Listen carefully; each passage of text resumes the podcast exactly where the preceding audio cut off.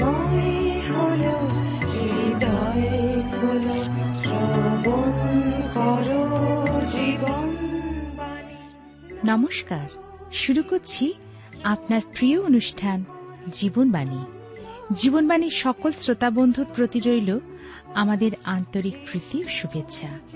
তারপর কেমন আছেন বন্ধু? আশা করি নিশ্চয়ই ভালো। আজকাল খবরের কাগজ খুললেই দেখা যায়, খুন, ডাকাতি ব্যভিচার এবং আরও দুর্বিষহ দুঃখজনক ঘটনা।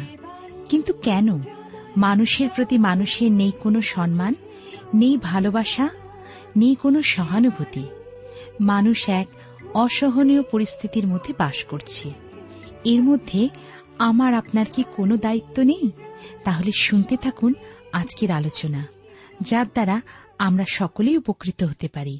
তাহলে শুনুন জীবনবাণীর আজকের আলোচনা। প্রিয় শ্রোতা বন্ধু, প্রভু যীশু খ্রিস্টের মধুর নামে আপনাকে জানাই আমার আন্তরিক প্রীতি, শুভেচ্ছা ও ভালোবাসা এবং আজকে জীবনবাণী অনুষ্ঠানে সাদর অভ্যর্থনা। আশা বিশ্বাস করি ঈশ্বরের মহানুগ্রহে আপনি এবং আপনার পরিবারস্থ সকলেই ভালো আছেন এবং আমি অবিশ্বাস করি আজকের এই অনুষ্ঠানের মধ্যে দিয়ে আপনি ঈশ্বরের অপার অনুগ্রহ আশীর্বাদ লাভ করতে পারবেন। এই অনুষ্ঠান শুনতে শুনতে আপনার মনে যদি কোনো প্রশ্ন আসে অথবা প্রভু যীশু খ্রিস্ট সম্পর্কে আপনি আরও জানতে চান, তবে নিশ্চয়ই করে আমাদের লিখে জানাবেন। আমাদের ঠিকানা যদি আপনার কাছে নেই, তবে চটপট এখনই লিখে নিন। জীবনবাণী টি WR India, post box number এক ছয় নয় দুই পাঁচ, কলকাতা, সাত লক্ষ চৌত্রিশ। আবার বলছি Jibanbani T WR India, post box number এক ছয় নয় দুই পাঁচ, কলকাতা, সাত শূন্য শূন্য। শূন্য তিন চার। প্রিয় শ্রোতা বন্ধু, আপনি জীবনবাণীর অনুষ্ঠান শুনছেন। এই অনুষ্ঠানে আমি আপনাকে বাইবেলের পুরাতন নিয়মে প্রথম রাজাবলী পুস্তকের আজকের পনেরো অধ্যায় তেইশ পদ থেকে আলোচনা শুরু করব। যদি আপনার সামনে বাইবেল আছে, তবে নিশ্চয়ই আমার সঙ্গে খুলবেন। বাইবেলের পুরাতন নিয়মে প্রথম রাজাবলী অথবা রাজাবলীর পুস্তক, তার পনেরো অধ্যায় তেইশ পদে আমাদের পাঠের আরম্ভ, যা লেখা রয়েছে পাঁচশো চুয়ান্ন পৃষ্ঠায়। আশার অবশিষ্ট সমস্ত বৃত্তান্ত, তাহার সকল বিক্রমের কার্য, সমস্ত কর্মবিবরণ, এবং তিনি যে যে নগর গাঁথিলেন, এই সকলের কথা কি জিহুদা রাজগণের ইতিহাস পুস্তকে লিখিত নাই? কিন্তু বৃদ্ধ বয়সে তাঁর পায়ে রোগ হইল। পরে আশা আপন পিতৃলোকদের সহিত নিদ্রাগত হইলেন এবং আপন পিতৃপুরুষদের দাউদের নগরে আপন পিতৃলোকদের সহিত কবর প্রাপ্ত হইলেন। আর তাহার পুত্র জিহসাফট তাহার পদে রাজা হইলেন। ঈশ্বর আমাদেরকে আশীর্বাদ করুন, আসুন ঈশ্বরতে সমর্পিত হয়ে প্রার্থনায় যাই। মঙ্গলের আকর ঈশ্বর, তোমার পবিত্র নামে ধন্যবাদ করি আজকের এই সুন্দর সময় সুযোগের জন্য। তোমার সকল প্রতিজ্ঞার জন্য এবং তোমার বাক্যের আলোয় আমাদেরকে যে চালিয়েছ এবং আজকেরও চালাবে, তাই তোমায় ধন্যবাদ দিই। আশীর্বাদ করো, তুমি আমাদের সঙ্গে কথা বলো, তোমার আত্মার মধ্যে দিয়ে এবং তোমার পরাক্রম আমাদের মাঝে প্রকাশ করো। আমাদের শ্রোতাবন্ধুদেরকে আশীর্বাদ করো, আমাদের দেশকে আশীর্বাদ করো আমাদের দেশনেতাদেরকে আশীর্বাদ করো, যারা দুঃখ, কষ্ট, অভাবের মধ্যে যে সমস্ত মানুষের আছে, তাদের প্রতি দয়া করো। সঙ্গে থাকো, যিশুর নামে প্রার্থনা চাই। আমেন। প্রিয় শ্রোতা বন্ধু, আপনি জীবনবাণীর অনুষ্ঠান শুনছেন।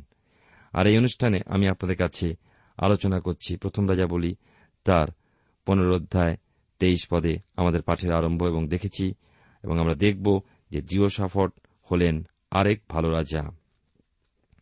এবং আমরা দেখব যে তিনি কেমনভাবে দেশ শাসন করেছিলেন। এছাড়াও দেখব নাদব হতে বাসা উত্তরাধিকারী হন। আমরা দেখি যে নাদব জিহুদার রাজা আশার রাজত্বের দ্বিতীয় বৎসরে তার রাজত্ব শুরু করেন। নাদব রাজা কুড়ি বৎসর ইসরায়েলকে শাসন করেন। উত্তরের এই খারাপ রাজাদের সময় অনেক পাপ কাজ হয় এবং অনেক রাজনৈতিক ষড়যন্ত্র চলে।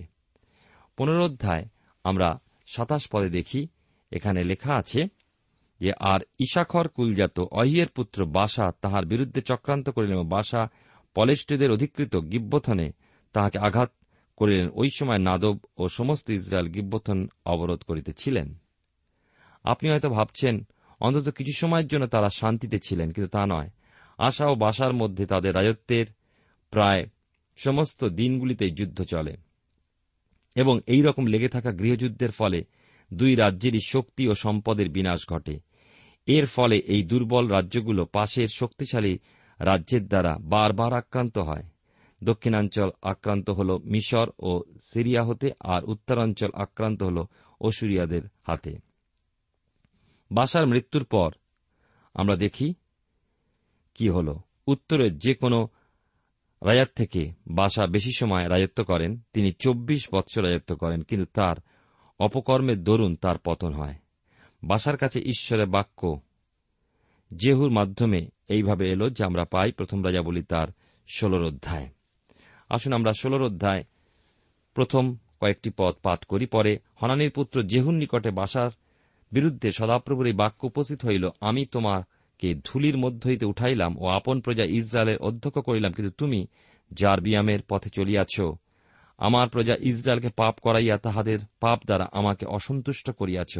দেখো, আমি বাসাকে ও তাহার কুলকে ঝাঁটি দিব এবং তোমার কুলের নবাটের পুত্র জারবিয়ামের কুলের সমান করিব। বাসার যে কেউ নগরে মরিবে কুকুরা তাহাকে খাইবে এবং যে কেউ মাঠে মরিবে, আকাশের পক্ষীরা তাহাকে খাইবে। আমরা দেখি যে দুঃখের বিষয় বাসা জারবিয়ামের দেখানো, পাপ পথে চলার, তার চরম শাস্তি হল, এমনকি কুকুরেরা তার মাংস খেল। ছয় থেকে আট পদে আমরা দেখতে পাই লেখা যে পরে বাসা আপন পিতৃলোকদের সহিত নিদ্রাগত হইলেন ও তীর সাথে কবরপ্রাপ্ত হইলেন এবং তাহার পুত্র এলা, তাহার পদে রাজা হইলেন। আবার হনানির পুত্র যেহু ভাওবাদী দ্বারা বাসার ও তাহার কুলের বিরুদ্ধে সদাপ্রভুর বাক্য উপস্থিত হইয়াছিল। তার কারণ, একে তো বাসা সদাপ্রভুর সাক্ষাতে যে সকল দুষ্ক্রিয়া করিয়া আপন হস্তকৃত কার্য দ্বারা তাহাকে অসন্তুষ্ট করিয়াছিলেন। সেই সকলের দ্বারা জারবিয়ামের কুলের সমান হইয়াছিলেন, আবার সেই কুলকে আঘাত করিয়াছিলেন। আমরা দেখি, এলা রাজত্বের দুই বৎসর পার হতে না হতেই তার সেনাধ্যক্ষ সিমরি তার বিরুদ্ধে চক্রান্ত করে এক ষড়যন্ত্র করলেন। নয় দশ পদে পাই পরে তাহার অর্ধসংখ্যক রথের অধ্যক্ষ সিমরি নামে তাহার দাস তাহার বিরুদ্ধে চক্রান্ত করিলেন।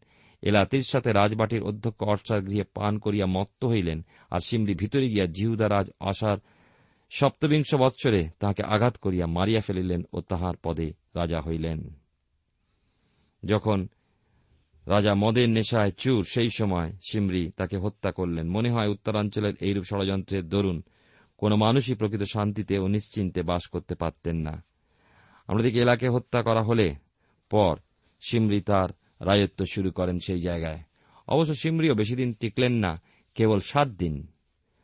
ষোলর অধ্যায় দেখুন, পনেরো পদে কি লেখা আছে? পাঁচশো ছাপ্পান্ন পৃষ্ঠায় প্রথম রাজা বলি তার ষোলর অধ্যায়, পনেরো পদে লেখা আছে জিহুদা রাজ সপ্তবিংশ বৎসরে সিমরি সাত দিন তীর সাথে রাজত্ব করেন। সেই সময় লোকেরা পলেস্টীদের অধিকৃত গিব্যথানের বিরুদ্ধে শিবির স্থাপন করিয়াছিলেন।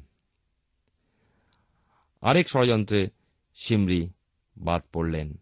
প্রথম রাজা বলি তার পুনরুদ্ধার সতেরো এবং আঠেরো পদে দেখি, এই সমস্ত দিনগুলি সত্যি অন্ধকারের দিন, কিন্তু এর থেকেও ঘনকাল, অন্ধকারময় দিন আমাদের জীবনে আসছে, প্রিয় বন্ধু।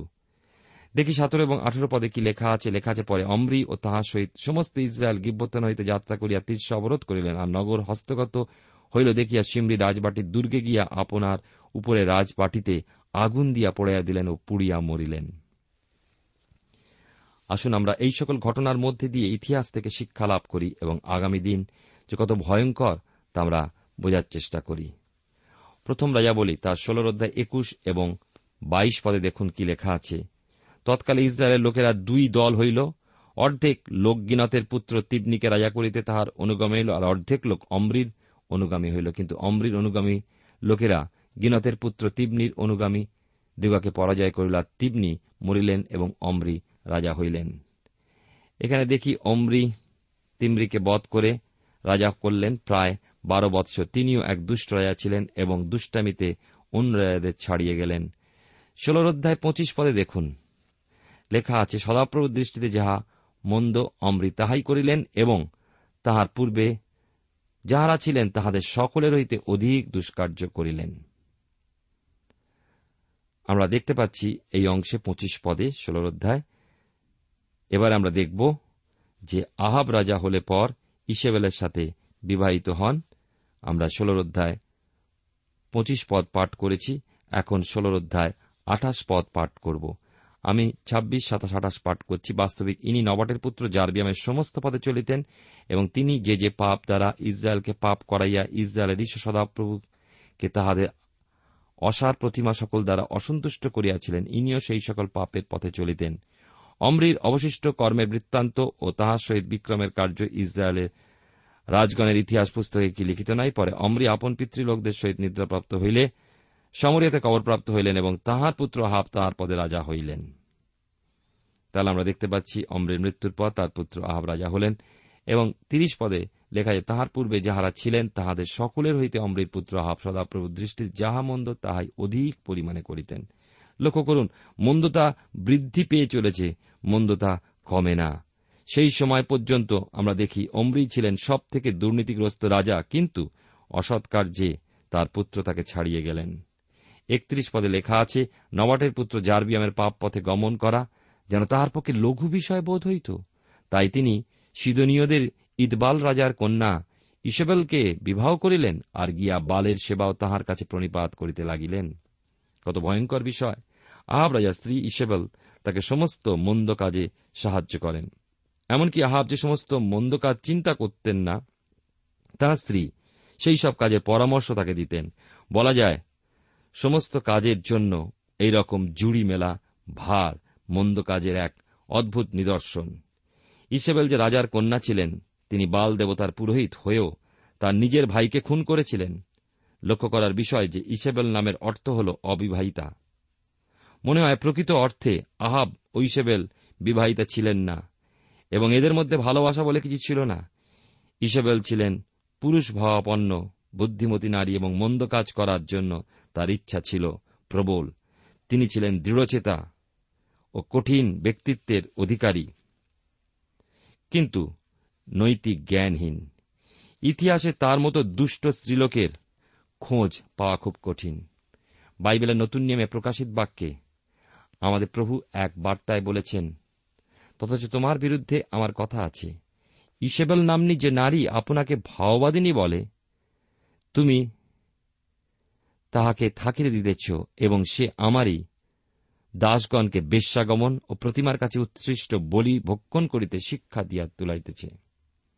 প্রকাশিত বাক্য দুইয়ের অধ্যায় কুড়ি পদ পাঠ করলে আপনি পাবেন।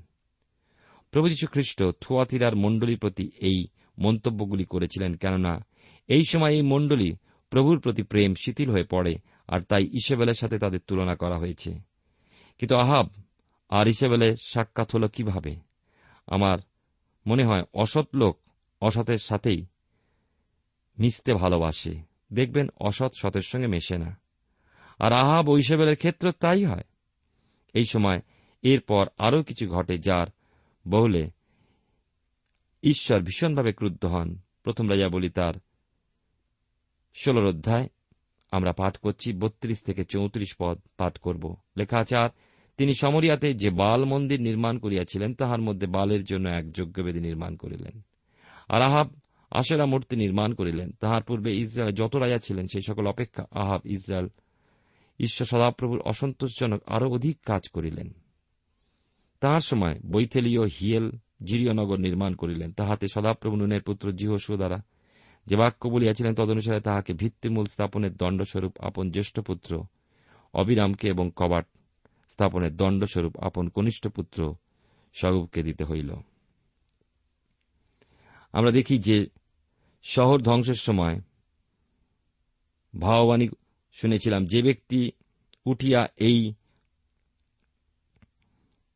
শহর নির্মাণ করে, ঈশ্বরের সম্মুখে সে অভিশপ্ত হোক। আর আমরা দেখি সেই জিরিয় শহর আহাব ও ইসেবেলের সময় গড়া হয় এবং সেই অভিশাপ এসে পড়ে তার নির্মাণকর্তার উপরে। আর এবারে আমরা আসব সতেরোর অধ্যায়। এই অধ্যায় এলিওর বিষয়ে আমরা দেখব এলিও ভাওবাদী আমরা দেখি আহাব ও ইসবেলের সময় ঈশ্বর তার বার্তাবাহক, ভবিষ্যৎ বক্তা প্রস্তুত রেখেছিলেন যার সাহস ছিল এদের সামনে দাঁড়িয়ে কথা বলবার। আর সেই ব্যক্তি হলেন এলিও ভাওবাদী শাস্ত্রের অনেক মহান ব্যক্তির মধ্যে ইনি হলেন একজন। আবার বাইবেল শাস্ত্র এই কথাও বলে যে তিনিই হলেন সেই ব্যক্তি যিনি শেষকালে সাক্ষ্য দিতে আবার এই পৃথিবীতে ফিরে আসবেন। আমরা দেখি যে ভাওবাদীর বেশ নাটকীয়ভাবেই রাজ দরবারে আমরা দেখি আশা। আর ঈশ্বরের শক্তিতে রাজার সামনে দৃঢ় কণ্ঠে ঘোষণা। প্রথম রাজা বলি তার সতেরো অধ্যায় এক পদে, আমরা দেখি লেখা আছে, এলিয়ের বিবরণ আর গিলিয়ত প্রবাসীদের মধ্যবর্তী তিসপীয় এলিও আহাবকে কহিলেন, আমি যাহা সাক্ষাতে দণ্ডায়মান, ইসরায়েলের ঈশ্বর সেই জীবন্ত সদাপ্রভু দিব্য। এই কয়েক বৎসর শিশির কি বৃষ্টি পড়িবে না কেবল আমার কথা অনুসারে পড়িবে? আমরা লক্ষ্য করি এলিও তাদের আবহাওয়ার সর্বশেষ পরিস্থিতি জানালেন। তিনি ঘোষণা করলেন যে তিনি না বলা পর্যন্ত বৃষ্টি আর হবে না, আর তিনি শহর ছেড়ে চলে যাচ্ছেন, ফলে স্পষ্টই বোঝা যায় যে বৃষ্টি আনার কোনো ইচ্ছাই তার নেই। তার বক্তব্য শেষ করে তিনি নাটকীয়ভাবে যেমন এসেছিলেন, তেমনি আবার নাটকীয়ভাবে বেরিয়ে গেলেন। আমার মনে হয় আহাব ও ইসেবেল এই রকম সাহসের সাথে কাউকে কথা বলতে দেখে ভ্যাবাচাকা খেয়ে গিয়েছিলেন। এসব থেকে আপনাদের হয়তো মনে হচ্ছে যে এলিও একজন অদ্ভুত, রুক্ষ স্বভাবের মানুষ ছিলেন এবং আপনি ঠিকই অনুমান করেছেন। কিন্তু এ স্থানে তার সম্বন্ধে বলার আরও কিছু আছে। ঈশ্বরকে, এই মানুষটিকে প্রশিক্ষণ দিতে হয়েছিল। ঈশ্বর যে সমস্ত মানুষকে ব্যবহার করেন তাদের মরুভূমি বা প্রান্তরে নিয়ে গিয়ে প্রশিক্ষণ করার তার এক নিজস্ব পদ্ধতি আছে। আপনাদের নিশ্চয়ই মনে আছে যে ঈশ্বর কীভাবে মসিকেও প্রান্তরে প্রশিক্ষিত করেছিলেন। ঈশ্বর অব্রামকেও সেইভাবে সুফলা উর অঞ্চল থেকে বের করে নিয়ে এলেন এবং এক রুক্ষ ভূমিতে ঈশ্বর যোহন বাপ্তাযুগের সাথেও ওই একই ব্যবহার করেন। আবার সাধু প্রেরিত পৌলকে তিনি পর পর দুটি বছরের জন্য দেখি মরুভূমিতে রাখেন। সুতরাং ঈশ্বর তার নিজের মানুষদের এইভাবেই প্রশিক্ষিত করে তোলেন। আর তাই আমরা দেখলাম যে তিনি এলিওকেও বার করে নিয়ে আসছেন অনেক কিছু শেখাবার জন্য। ঈশ্বর এলিও ভাওবাদীকে করিত ও সারিফাতে আহার যোগান। সতেরো অধ্যায় দুই এবং তিন পদে লেখা আছে, পরে তাহার নিকটে সদাপ্রভুর এই বাক্য উপস্থিত হলে তুমি এই স্থান হইতে প্রস্থান করিয়া পূর্ব দিকে যাও এবং জর্দনের সম্মুখস্থ করিত স্রোতের দ্বারে লুকাইয়া থাকো। ঈশ্বর এলিওকে শহর থেকে যতদূরে সম্ভব যেতে বললেন, আর তাই তিনি চলতে চলতে মরুভূমির মধ্যে এক ছোট স্রোতের ধারে এসে উপস্থিত হলেন। চার পদে লেখা আছে সেই স্থানে তুমি স্রোতের জল পান করিতে পাইবে, আর আমি কাক দিওকে তোমার খাদ্যদ্রব্য যোগাইবার আজ্ঞা দিয়াছি। মরুভূমিতে এলিওকে পরিচর্যার জন্য ঈশ্বর দুই পদ্ধতির সাহায্য নেন। প্রথমটি হল প্রাকৃতিক জলের স্রোত, কারণ বেঁচে থাকার জন্য জলের প্রয়োজন, এবং দ্বিতীয়টি হল অতি প্রাকৃত উপায়, কারণ কাকেরা এসে তাকে খাদ্য যোগাত। এলিও সেইখানে কিছুকাল থাকলেন আর তারপর সেই স্রোত শুকিয়ে যেতে শুরু করল। সাত পদে লেখা আছে, কিছুকাল পরে দেশে বৃষ্টি না হওয়াতে ওই স্রোত শুকাইয়া গেল। এলিও মরুভূমির সেই স্রোতের কাছে রোজ সকালে গিয়ে দেখেন, তা আস্তে আস্তে কেমন শুকিয়ে আসছে। তৃষ্ণায় কাতর হয়ে মৃত্যুর দরজায় পৌঁছাতে কতদিন বাকি, তা দেখতে এখন প্রয়োজন এক মাপকাঠির। যা জলের মধ্যে পুঁতে দিলে লক্ষ্য করা যাবে রোজ জলের দাগ কতখানি নিচে নেমে গেছে। অল্প গণিতের জ্ঞান থাকা যে কেউ এর ফলে গণনা করতে সক্ষম হবে কবে সব জল ফুরাবে। এসব পরিসংখ্যান পাপের বর্তমানে আমাদের মণ্ডলীর অবস্থা নির্ণয় করতে আমরা পরিসংখ্যানের প্রয়োগ করে থাকি। গির্জায় বিপুল সমাবেশ, নতুন সদস্যদের আগমন, উত্তম নৈবেদ্য উৎসর্গীকরণ বা ভালো চাঁদা, ওঠা ইত্যাদি দিয়ে এক গির্জার সাফল্য নির্ণয় করা হয়। অবশ্য যদিও তা সবসময় এক প্রকৃত রূপ প্রদর্শন করে না। আমি এক প্রচারকের গল্প শুনি, তিনি গির্জার এক সভায় বলেছিলেন, আমি এমন কোষাধ্যক্ষকে অনুরোধ করব, তিনি যেন আমাদের গির্জার অবস্থা বোঝাতে তার রিপোর্ট পেশ করেন। গির্জের এক এক সদস্য উঠে জিজ্ঞাসা করলেন, প্রচারক মহাশয়, আমরা অবস্থা বলতে কি বোঝায় তা জানি না। আর প্রচারক উত্তর করলেন, অবস্থা মানে আমরা যে জগাখিচুড়ি অবস্থায় আছি, তা বস্তুত বহুমণ্ডলী পরিসংখ্যান স্বাস্থ্যজনক হলেও তাদের প্রকৃত অবস্থা অনেক সময় এক জগাখিচুড়ির মতন। এলিও গণিতের প্রয়োগ করলেন নিশ্চয়ই, তার মৃত্যুর সময় গণনা করতে পারতেন। কিন্তু লক্ষ্য করবেন যে গণিতের গণনা সেই আত্মিক অগ্নির কথা গণনায় আনেনি। আপনি কোনোভাবেই এক মণ্ডলীর অবস্থা ব্যাংকের এক উক্তির আকারে বোঝাতে পারেন না। আপনি তা এক কম্পিউটারে মাপতেও পারেন না। এমনকি সংখ্যা দিয়েও এক উদ্দীপনা মাপা যায় না। এলিও সেই দিন। আমরা দেখি সেই শুকিয়ে যাওয়া জলস্রোত থেকে তিনি এক আত্মিক শিক্ষা লাভ করলেন। তিনি বুঝলেন তার জীবনও ওই জয়প্রাপ্ত জলস্রোতের মতো। তিনি এক জলস্রোতের প্রণালীর ন্যায়ের মতো, যার মধ্যে দিয়ে জীবন জল প্রবাহিত হতে পারে। প্রভু যীশু বলেন, যে কেউ এই জল পান করে সে তৃষ্ণার্ত হবে। কিন্তু আমি যে জল দিই, তা যে পান করে সে কখনো আর তৃষ্ণার্ত হবে না। বরং আমি তাকে যে জল দিব, তা তার অন্তরে এমন জলের উনি হবে, তা অনন্ত জীবন পর্যন্ত উতলে উঠবে। যোহন লিখিত সুষমাচারের চারের অধ্যায় তেরো চোদ্দ পদে আমরা পাই, আমরা অনেকেই আমাকে আশীর্বাদ স্বরূপ করো, এই গানটি গেয়ে থাকি। কিন্তু আমাদের মধ্যে অর্ধেকেই এর মানে বুঝি না। এই গানটির অর্থ হল, আপনি এক শুষ্ক প্রণালী যাতে জীবন জল নেই। কিন্তু জীবন জলরূপ ঈশ্বরের বাক্য আপনাতে প্রবাহিত হলে আপনি এক আশীর্বাদের উৎস হয়ে উঠবেন। এলিওকে তা শিক্ষা করতে হল, ঈশ্বর জগদস্থ মূর্খ বিষয় সকল মনোনীত করলেন, যেন জ্ঞানবান দিগকে লজ্জা দেন, এবং ঈশ্বর জগতের দুর্বল বিষয় সকলকে মনোনীত করলেন, যেন শক্তিমন্ত বিষয় সকলকে লজ্জা দেন। প্রথম করিন্তীয় তার একের অধ্যায় সাতাশ পদে দেখি, ঈশ্বর এলিওকে বলছিলেন, তুমি মহান, শক্তিমান, শক্ত লোক নও তুমি সেই শুষ্ক জলস্রোতের চেয়ে কোনো অংশে ভালো নও। আর জীবন, রূপ, জল তোমার মধ্যে দিয়ে প্রবাহিত না হলে তুমি কোনো শক্তি পাবে না। একজন প্রচারকের সম্বন্ধে বলা হয়, তিনি যখন তার সেবা কার্যের জন্য নতুন কার্যকারীদের তিনি প্রমোশন দিতেন, তখন বারবার তিনি এই কথার উপর জোর দিতেন, স্মরণ করুন, আপনি যখন এখানে আসছেন, তখন আপনি কিছুই না। কিন্তু কেবল ঈশ্বরই আপনার মধ্যে দিয়ে ভালো কিছু করতে পারেন। একজন নবীন কার্যকারী উত্তরে বলে উঠলেন, এ আমার পক্ষে বিশ্বাস করা কঠিন যে আমি কিছুই নয়। আর সেই মহান ব্যক্তি তাকে উত্তরে বললেন, বিশ্বাসে গ্রহণ করো এই সত্যকে যে তুমি কিছুই নও। তুমি আর আমি কেবল শুষ্ক প্রণালীর ন্যায়, যদি না ঈশ্বরের বাক্য আমাদের মধ্যে দিয়ে প্রবাহিত হয়। এরপরে দেখি ঈশ্বর এলিওকে স্থানান্তরিত করলেন। প্রথম রাজা বলি সাতের অধ্যায় আট থেকে বারো পদে আমরা দেখি একজন স্ত্রীলোকের কাহিনী।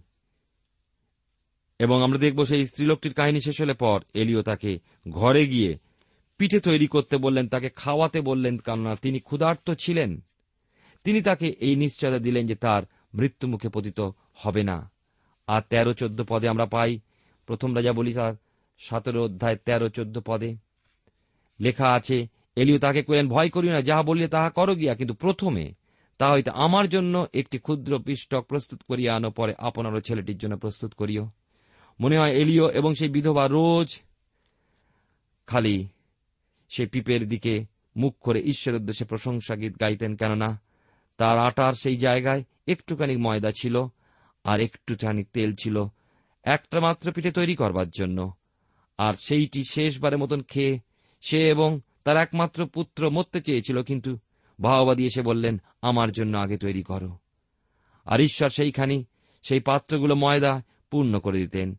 সেই পিপাগুলো কানায় কানায় জমির মতো হওয়া ক্ষেত্রগুলির মতন উর্বর ছিল। এলিও এখান থেকে আরেক শিক্ষা লাভ করলেন। এই শিক্ষা আমার এবং আপনার শিক্ষা করা প্রয়োজন। আমরা খালি ময়দার পিপের মতোই শূন্য। আমি অভিষেক সময় অনেক কিছুই শুনে থাকি। আমাদের তালন্তগুলো ঈশ্বরকে দিতে হবে ইত্যাদি। হে আমার প্রিয় ভাই, প্রিয় বন্ধু, ঈশ্বরকে দেবার মতো আমাদের কিছুই নেই। গালিলের কনান দেশে সেই বিবাহ ভোজের মধ্যে কোনো জিনিসটি আপনাকে আকর্ষণ করে। কোনের পোশাক? না। যে জিনিসটিতে আমরা সবাই আকর্ষিত তা হল জলের পিপা। প্রভু তা জল দ্বারা পূর্ণ করলেন আর তারপর তা দিয়ে নিমন্ত্রিত অতিথিদের আপ্যায়িত করা গেল। প্রিয় শ্রোতা, বন্ধু, প্রিয় ভাই বোন আমরা তাই। এ খালি ময়দার পিপেও জলের পাত্রের ন্যায়।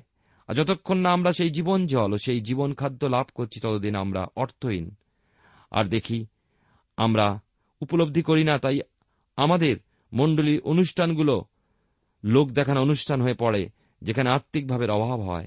আমাদের মণ্ডলীগুলি বা প্রতিষ্ঠানগুলিও সেইরূপ আত্মিক জীবন পূর্ণ হয়ে বরং তার থেকে পিছিয়ে থাকে আমরা। তাই জন্য আমাদের জীবনে কার্য কখনো সফল কাম হয় না। আজকাল তাই মণ্ডলীতে, বাইরের অনুষ্ঠানগুলিতে দেখি আমরা অনেক কিছু করা হয়, ভিড় হয়। কিছু কিছু মণ্ডলীর মধ্যে সভ্য সংখ্যা দেখলে দুঃখ পেতে হয়। সুতরাং আমাদের স্মরণ করা দরকার যে আমরা কেবল খালি ময়দা, পিপের মতোই শূন্য। প্রথম রাজা বলি তার সতেরো অধ্যায় সতেরো পদে দেখতে পাই লেখা আছে, এই সকল ঘটনা পরে সেই স্ত্রীলোকের সেই গৃহস্বামিনীর পুত্র পীড়িত হইল এবং তাহার পীড়া এমন উৎকট হইল যে তাহার শরীরে আর শ্বাসবায়ু রহিল না। আমরা দেখি বিধবা সন্তানের মৃত্যু হলে পর এলিও কি করলেন? উনিশ থেকে বাইশ পদে দেখি এলিও সেই বালকের দেহের সাথে তিনবার সংস্পর্শ করলেন। পুনরুত্থানের এই হল মূলনীতি অর্থাৎ জীবনের সাথে স্পর্শ।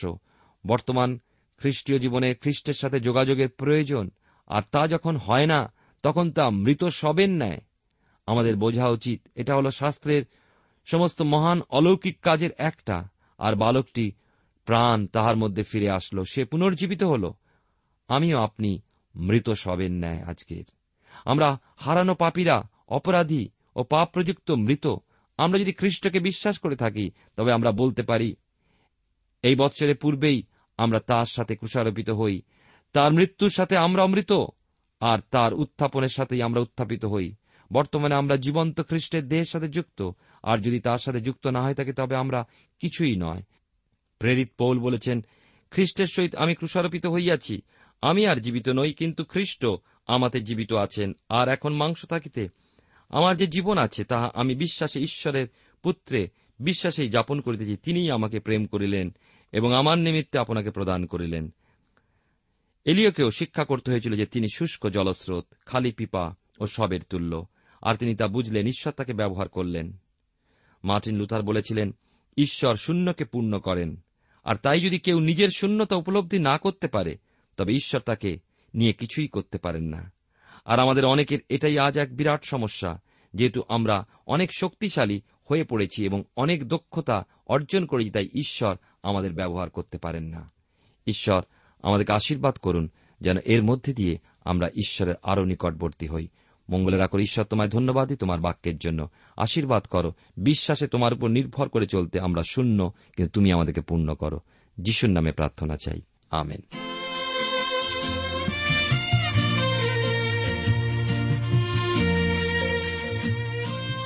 প্রিয় শ্রোতা বন্ধু, এতক্ষণ শুনলেন বাইবেল থেকে জীবনবাণীর আজকের আলোচনা।